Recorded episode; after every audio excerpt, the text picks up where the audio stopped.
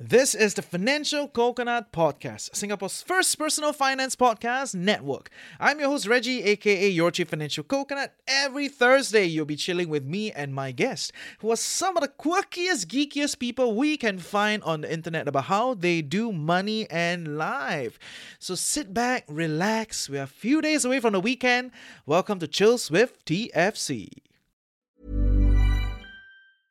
Hiring for your small business? If you're not looking for professionals on LinkedIn, you're looking in the wrong place. That's like looking for your car keys in a fish tank. LinkedIn helps you hire professionals you can't find anywhere else, even those who aren't actively searching for a new job but might be open to the perfect role. In a given month, over 70% of LinkedIn users don't even visit other leading job sites. So start looking in the right place. With LinkedIn, you can hire professionals like a professional. Post your free job on linkedin.com slash people today. During back then in the 1990s, whereby there's the Vietnam War, whereby there's the apartheid movement, right? So before Sharia investment came along, there is this term called, if I'm not mistaken, it's the Domini MSCI index, right? Whereby it's also a faith-based kind of strategy to exclude certain companies that is harmful to the society at large, right?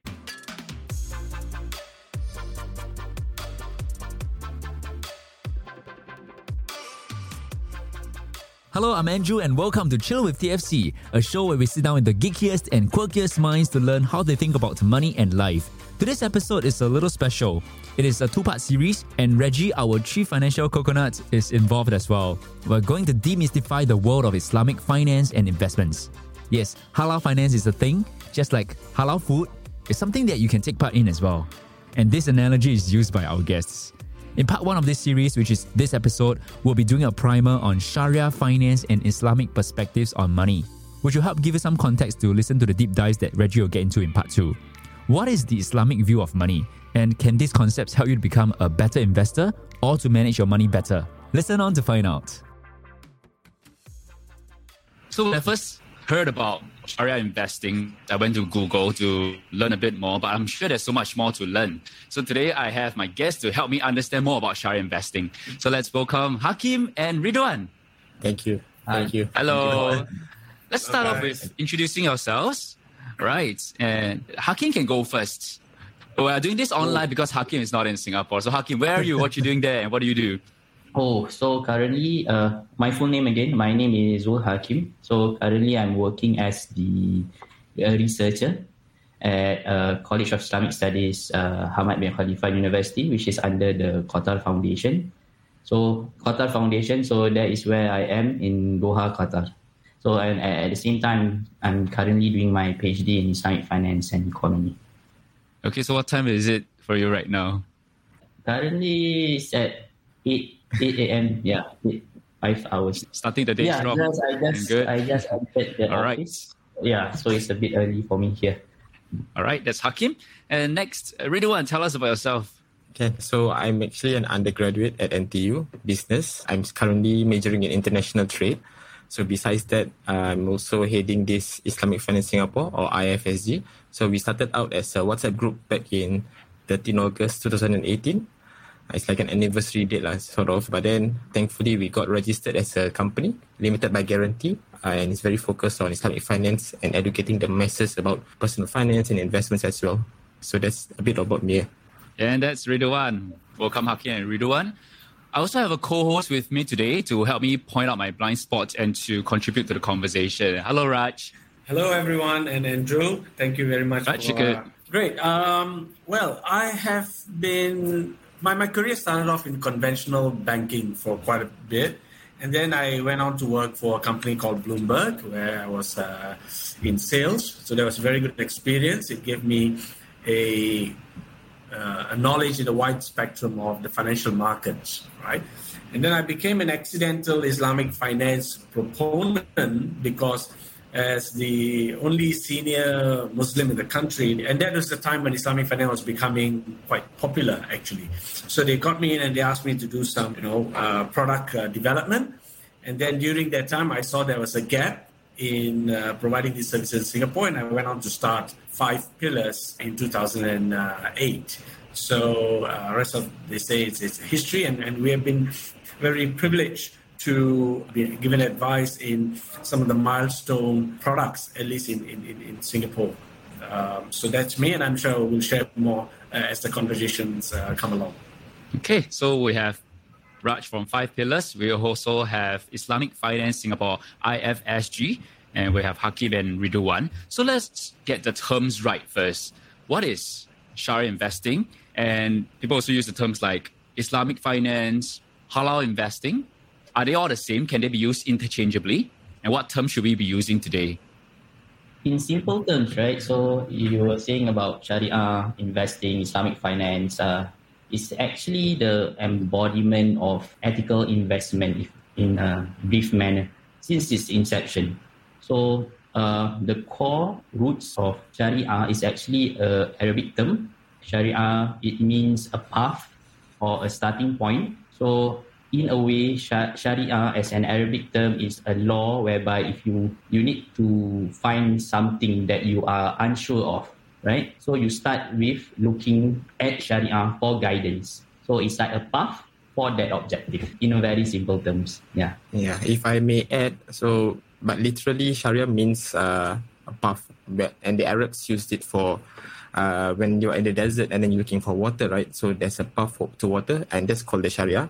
So, but then when Islam came, it didn't give a new word; it rather gave a new meaning to the Sharia term. So from there, we know that this Sharia basically means it's a guidance from the heavens to Muslims as well as non-Muslims. So if you are dealing with your daily lives, whether it, whether it be financial or otherwise, it will be the better form of your life, basically. Uh, sorry, if I may add also, right? So, what does uh, Sharia actually entails, right? So, Sharia, in a very simply simple form of it, is it actually promotes and safeguard five core objectives, which is to safeguard and promote life, uh, and also the progeny, the intellect, the wealth, and lastly is the faith. So, all rulings or all virtues are all connected to these five uh, we can see higher objective in human life for the betterment of the well-being of humanity. Good. I, th- I think both of you have given a good you know, overview. But for primarily the non-Muslims who, who approach this, right? So, Andrew, you're right. You know, because most of the population, the consumption is coming from obviously Middle East and Indonesia, so they tend to use these Arabic terms quite often. Just that it may be uh, unfamiliar with with at least uh, the investors in this part of the world, right? So as, as, as my colleagues have said, you know, uh, Sharia, it's, it's, it's, it's, you know, we started like, you know, 1,400 years ago because that's when Islam came about. So Muslims, when they were trading, they, they, they there were certain mannerisms, which very interestingly, you know, uh, as of now, many of the investors and, and, and even, even interest group, you know, you are, you are hearing vocabulary like ethical investment, number one, right? Sustainable, environmental, you know. So all of them are totally in, in, in the same principles of what uh, Islamic investment is all about. So yes, you are right. If you go into a bank, then then you will find Islamic bank is used, Islamic banking is used. So if you go into an investment house, then they may use Islamic investment or Sharia investments, right? So yes, you're, you are very true. Uh, they, uh, they are being used interchangeably depending on who is providing the service. Mm. So for today's discussion, I'll, I'll be using the term Sharia investing, and Hakim and Ridhwaan has already defined it for us. What is the meaning of Sharia? So that helps us to understand it from a deeper perspective. So, how did Sharia investing come about? Raj gave a bit of a teaser. 1,400 years, you were saying, right? So, how did Sharia investing come about? Okay, so in terms of uh, stocks, stock screening, right? Uh, there's basically two filters. One is the qualitative, and the other is quantitative. So for qualitative, we look at or we filter stocks that are not moral, such as in the adult entertainment, arms, casinos. So these are industries that are not just accepted, uh, not accepted Islamically, but also morally. So these these are the businesses that we, we exclude. Then we go to the financial screening, and this includes four components, uh, which firstly is the not heavily indebted companies especially in this high interest rate environment. Then secondly is the efficient use of resources, including cash. So, lastly, the income purification, which limits the investors from benefiting from uh, unlawful earnings. Uh. So, this basically, in a nutshell, is what Sharia screening is for stocks. So, you were saying that how did the Sharia investment or the stock investment come along, right? I think it came along uh, naturally with the advancement of the global investment market, right? So it's not something that is only unique to Islam per se, but it's also, if I can say, it also has development in other religion, right? So when you look at the from the 1990s onwards, when the the market start to develop further, right? When companies are introduced in the index, right? So there are facets of the society that believe that their money should be used not for harming others, right? So during back then in the 1990s, whereby there's the Vietnam War, whereby there's the apartheid movement, right? So before Sharia investment came along, there is this term called, if I'm not mistaken, it's the Domini MSCI index, right? Whereby it's also a faith-based kind of strategy to exclude certain companies that is harmful to the society at large, right? So it's just natural, right? Within from the 1990s onwards, whereby when the there's the oil boom in the Middle East, right? So they have this amount of money and they are unsure where to put it, right? So they seek an opinion within their scholars, right, to know is this company is something that is ethical for us to invest in, right? So in brief, that's how it started. I think the first index came along in 1999, which is the Dow Jones Sharia Index, right? So from there on, the methodology on how to screen companies based on this Sharia uh, screen methodology get developed, and as more the the advancement of the investment market developed in the in the Middle East. Because both five pillars and IFSG are spreading education about Islamic finance. Raj, you wanna hop on?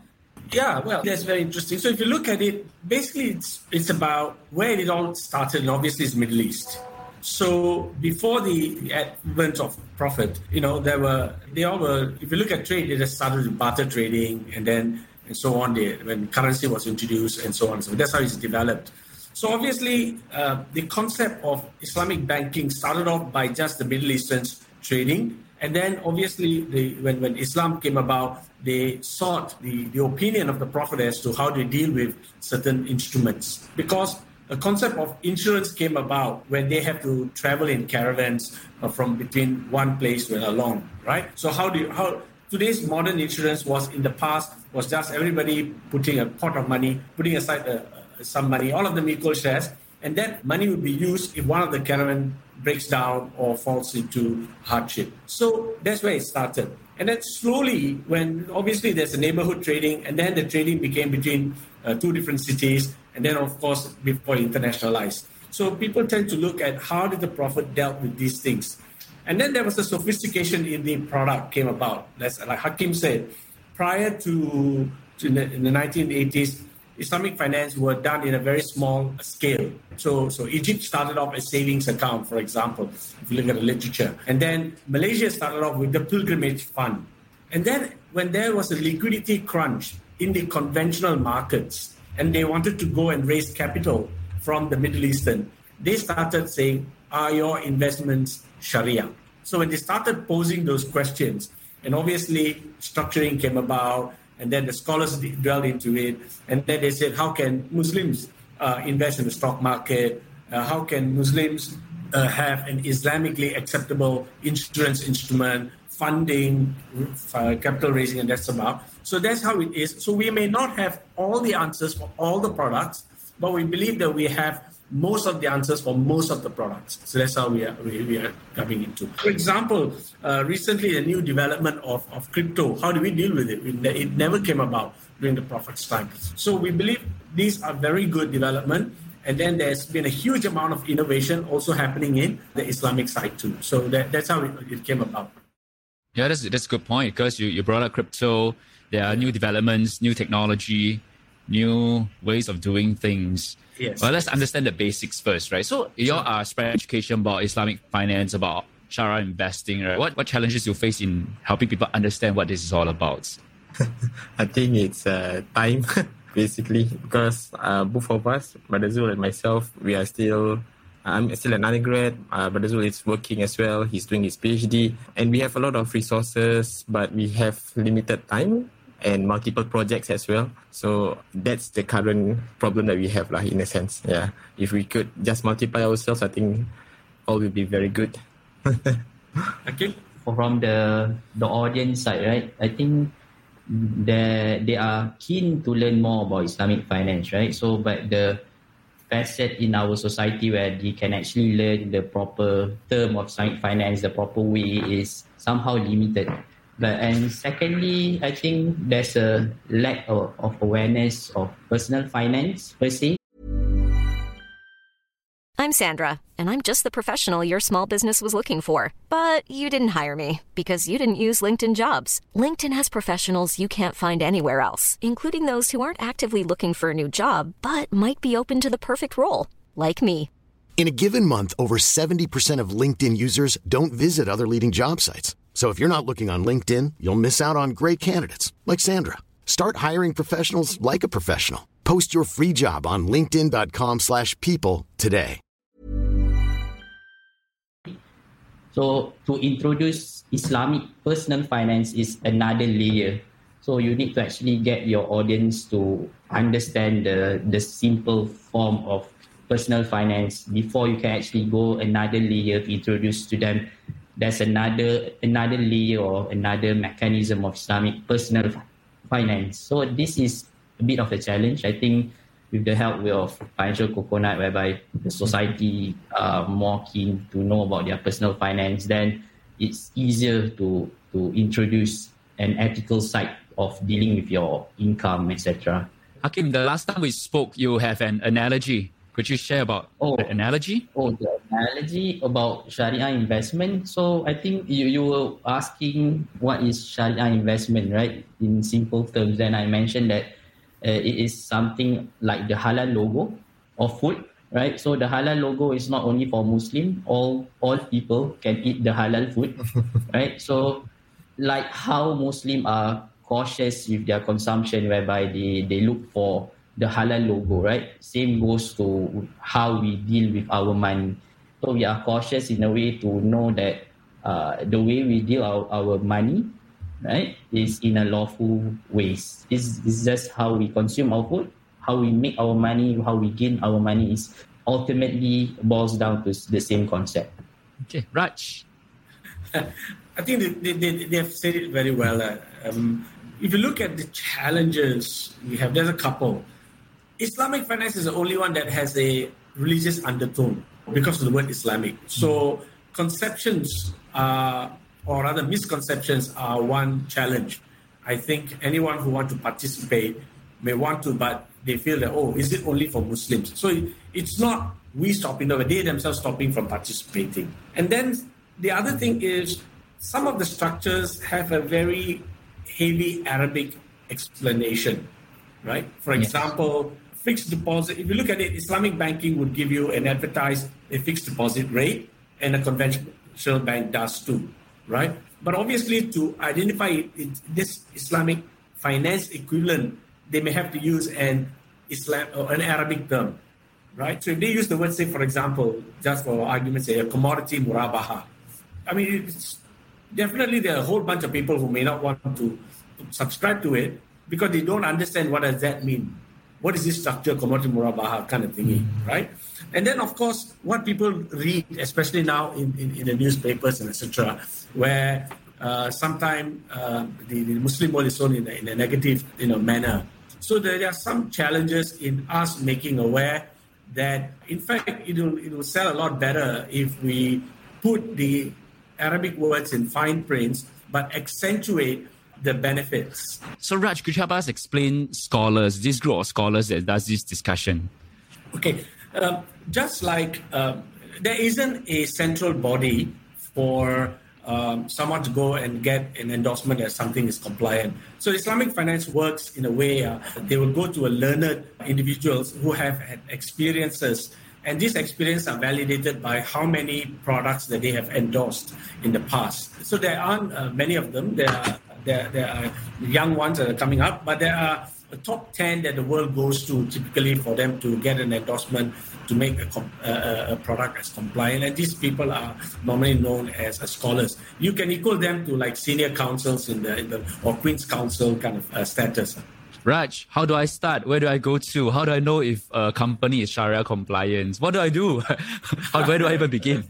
Interestingly, um, okay, because these are proprietary information, because a company would put their own research team to do it, so they don't make it public. But there are there are some of the Sharia companies that are public. So uh, Google search word as say Sharia compliant equities you know, in Singapore will give you some indication because uh, every fund manager must, what would I say, they have to report their top 10 holdings, for example. So that's public information, right? So if they are, if they have invested in 30 funds and it, they must report, according to regulators, their top 10 or 15 or whatever the number is. So there you can get some indication. Indonesia and Malaysia have made them public. So there is a free information. If you want to invest in some of the Malaysian companies, you can just get the index for free and you will get one list of all the Sharia compliant companies in Malaysia and Indonesia. So those are some of the things. And I think um, the, the, the, net today will be able to give you even even in other jurisdictions like uh, United States and etc. Right? And I believe there are some service providers for a very small fee will be able to give you, you know, if you just ask them, is this Sharia or non-Sharia, they'll give you the answer. So that's where it is. But if I can sell some koyok, as they call that, uh, we also do some Islamic finance uh, training, uh, CISI training. So we'll be happy to fill more uh, if anyone's interested in it. That's a very basic level of uh, Islamic finance training, certified by the CISI UK, actually. Um, could you help me understand? So you're saying Islamic has a religious undertone because of the word Islamic, but Sharia is more of Arabic and not as much of the religious undertone to it. So the, the whole point is to help people to understand Sharia investing better. Perhaps you can talk about some of the Sharia compliant companies. Well, actually, Ridhwaan earlier on gave an example of how to do screening. So, what are some values of these Sharia compliant companies? So, in terms of these Sharia compliant companies, right, there's no difference whether it's be, it be in a separate universe or or in on its own. So if you are looking at just the S&P 500, right, inside the S&P 500 already there are Sharia compliant companies, but these companies they can be invested in if they are Sharia compliant for the Muslims. So for the Muslims, if you want to invest, then you can just invest in the S&P 500 Sharia or in the ETF. There's there's one is SPUS. Uh, so that is one form. Uh, so there's no difference to it in terms of they, them having a separate governance or separate Sharia advisory board inside or no. It's just basically whether these companies fulfill the conditions stated earlier. They fulfill, they meet the requirements of qualitative, qualitative as well as quantitative screening criteria. If they pass, then you are considered Sharia compliant. And we mentioned the stock screening for stocks that are not moral, that's relatively easy yes. to understand. And Correct. you mentioned that they have to be not heavily indebted, income purification, yes. and also the efficient use of resources. Was there so one more in criteria? Efficient use of resources. Could you, or, or maybe Hakim could mm-hmm. help us understand like how, how these three, what do these three criteria mean? So there's two processes, right? So the first process is the qualitative screening so it's easier for you to understand. So we, we exclude any companies that is so-called sinful companies, if we can say so, casinos, uh, gambling, the adult entertainment companies, and so forth. Right. So let's say you fall under a tech company as an industry, right? So you you pass the first screening uh, procedure whereby you are from tech, so it's okay. Or let's say we take a supermarket, so it's much more uh, complex. So in a supermarket, uh, it, it's not necessary whereby all the food and beverages are halal, right? So let's say uh, Sheng Siong, let's say, or FairPrice or something along that line, right? They sell maybe alcohol beverages or these uh, pork-related items, right? So that this is where the second screener uh, came along, which is the uh, we call it quantitative screening, right? So one of the quantitative screening is uh, to limit how many percentage this incomes comes from the sale of, let's say, uh, tobacco or alcohol. So the scholars limit it to only 5%. because uh, that is something that is tolerable that we can tolerate upon. Right. So this is the first uh, screening of quantitative. So the second example is let's say FairPrice, right? So they have a lot of cash every night from customers, right? So where do they place this cash? So if they place their cash in deposits, let's say in the banks, so normally these cash deposits will incur interest, right? So in this uh, modern financial system, it's hard for to find companies that do not place their cash in the conventional banks, right? So in our principle that uh, this cash, right, we try to limit it to only 33%, right? So that cash, uh, ideally, it should be not more than 33% of the total asset or the market cap of that company itself. Mom deserves the best, and there's no better place to shop for Mother's Day than Whole Foods Market. They're your destination for unbeatable savings, from premium gifts to show-stopping flowers and irresistible desserts. Start by saving 33% with Prime on all body care and candles. Then get a 15-stem bunch of tulips for just $9.99 each with Prime. Round out Mom's menu with festive rosé, irresistible berry chantilly cake, and more special treats. Come celebrate Mother's Day at Whole Foods Market. The reason might be also uh, from the Sharia perspective, right? Is uh, when we take money or money or debt, it should be at par. So meaning that if let's say there's one dollar, you can only take it equivalent to one dollar, right? So this is just the Sharia perspective, but maybe from the economic perspective, why uh, companies with high liquidity is not uh, positive for investors is it, it, it shows the lack of utilization of their fund. Right? So this is one perspective that we can look at it from the economic side. So then the third one, uh, Ridhwaan, can you remind me? I think it, is it The debt. is it debt or account Yeah, debt. Yeah, debt. Yeah, so it is that, right? So, uh, and like uh, we take uh, the example of FairPrice again, right? So, in any company, when they want to grow, they need to take uh, uh, debt to help them grow, right? So, like I mentioned from Sharia perspective, also when you want to trade in debt, meaning that you want to buy a debt, it needs to be traded at par. Okay, but from the economic perspective, if let's say the company is highly leveraged, meaning that they have they have a high debt, it's risky for us to invest in that. Right? So the tolerate we tolerate only until 33%, right? Ridhwaan if I'm not wrong. So this is the subset of it. Then lastly is the income purification, meaning that the dividends or the total earnings that you uh, gain after, let's say, five years or uh, whatever year it is, right? You try to only gain from the items that is lawful for you. So the percentage of uh, incurred interest, let's say, from the cash, or the percentage of uh, uh, non-law unlawful items, let's say, you try to deduct that from your income, uh, total gains, and you take that amount and you give it to charity. So you don't benefit anything from that uh, unlawful earnings. If we, I can put in quote in quote, you give it back to charity. Okay, all right, thank you. Any last words from any of you to wrap up today's conversation?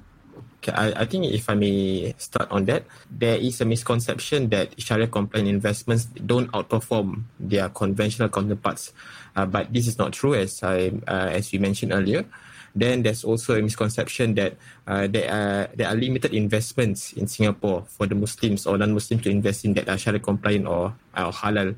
But we we have identified around 16 asset classes for the Muslims and non-Muslims to invest in, and they they include private equity, crowdfunding, and just just crowdfunding, we have three branches: the property crowdfunding, the peer-to-peer crowdfunding, as well as the uh, uh, equity crowdfunding. So basically, that there's a lot of investments out there, but we just need to be proactive like, in terms of searching where to find these investments. And and one of the resources is through IFSG, through Mr. Raj company, Five Pillars, as well as other companies or platforms. Okay, I think like what uh, Ridhwaan mentioned, right? So thank you for having us, uh, first and foremost. And secondly, if you would like to know more about Islamic finance, can find our handles, right? It's at Islamic Finance Singapore. So whereby you, you can have a direct contact with us if you have any questions that you may have. We also have the weekly questions whereby uh, people from the public post their questions and we try our best to answer them in a, a, simple manner that a layman can understand, right? And lastly, if I can end something on what you should think of Islamic finance uh,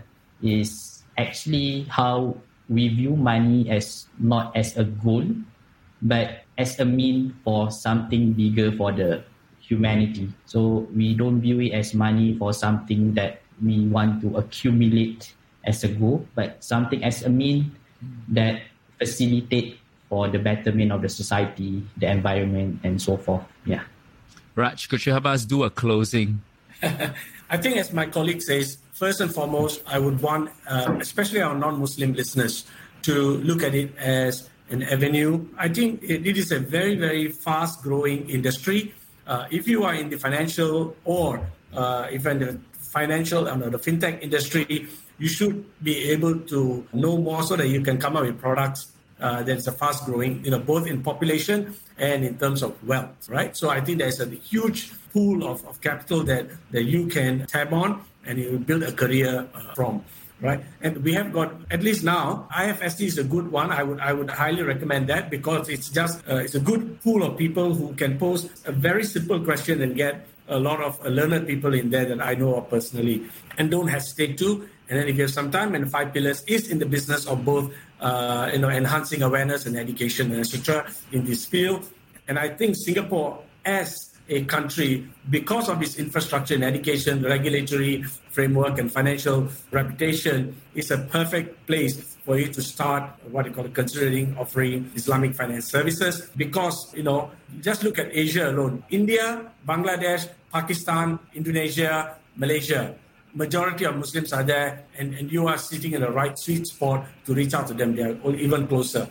So I really hope that you look at it both not only in making money, but also build your career on. Thank you. Thank you, Raj. Thank you, Ridhwaan. Thank you, Hakim. I hope you've learned something useful today. Join our Telegram group, follow us on our socials, and check out thefinancialcoconut.com.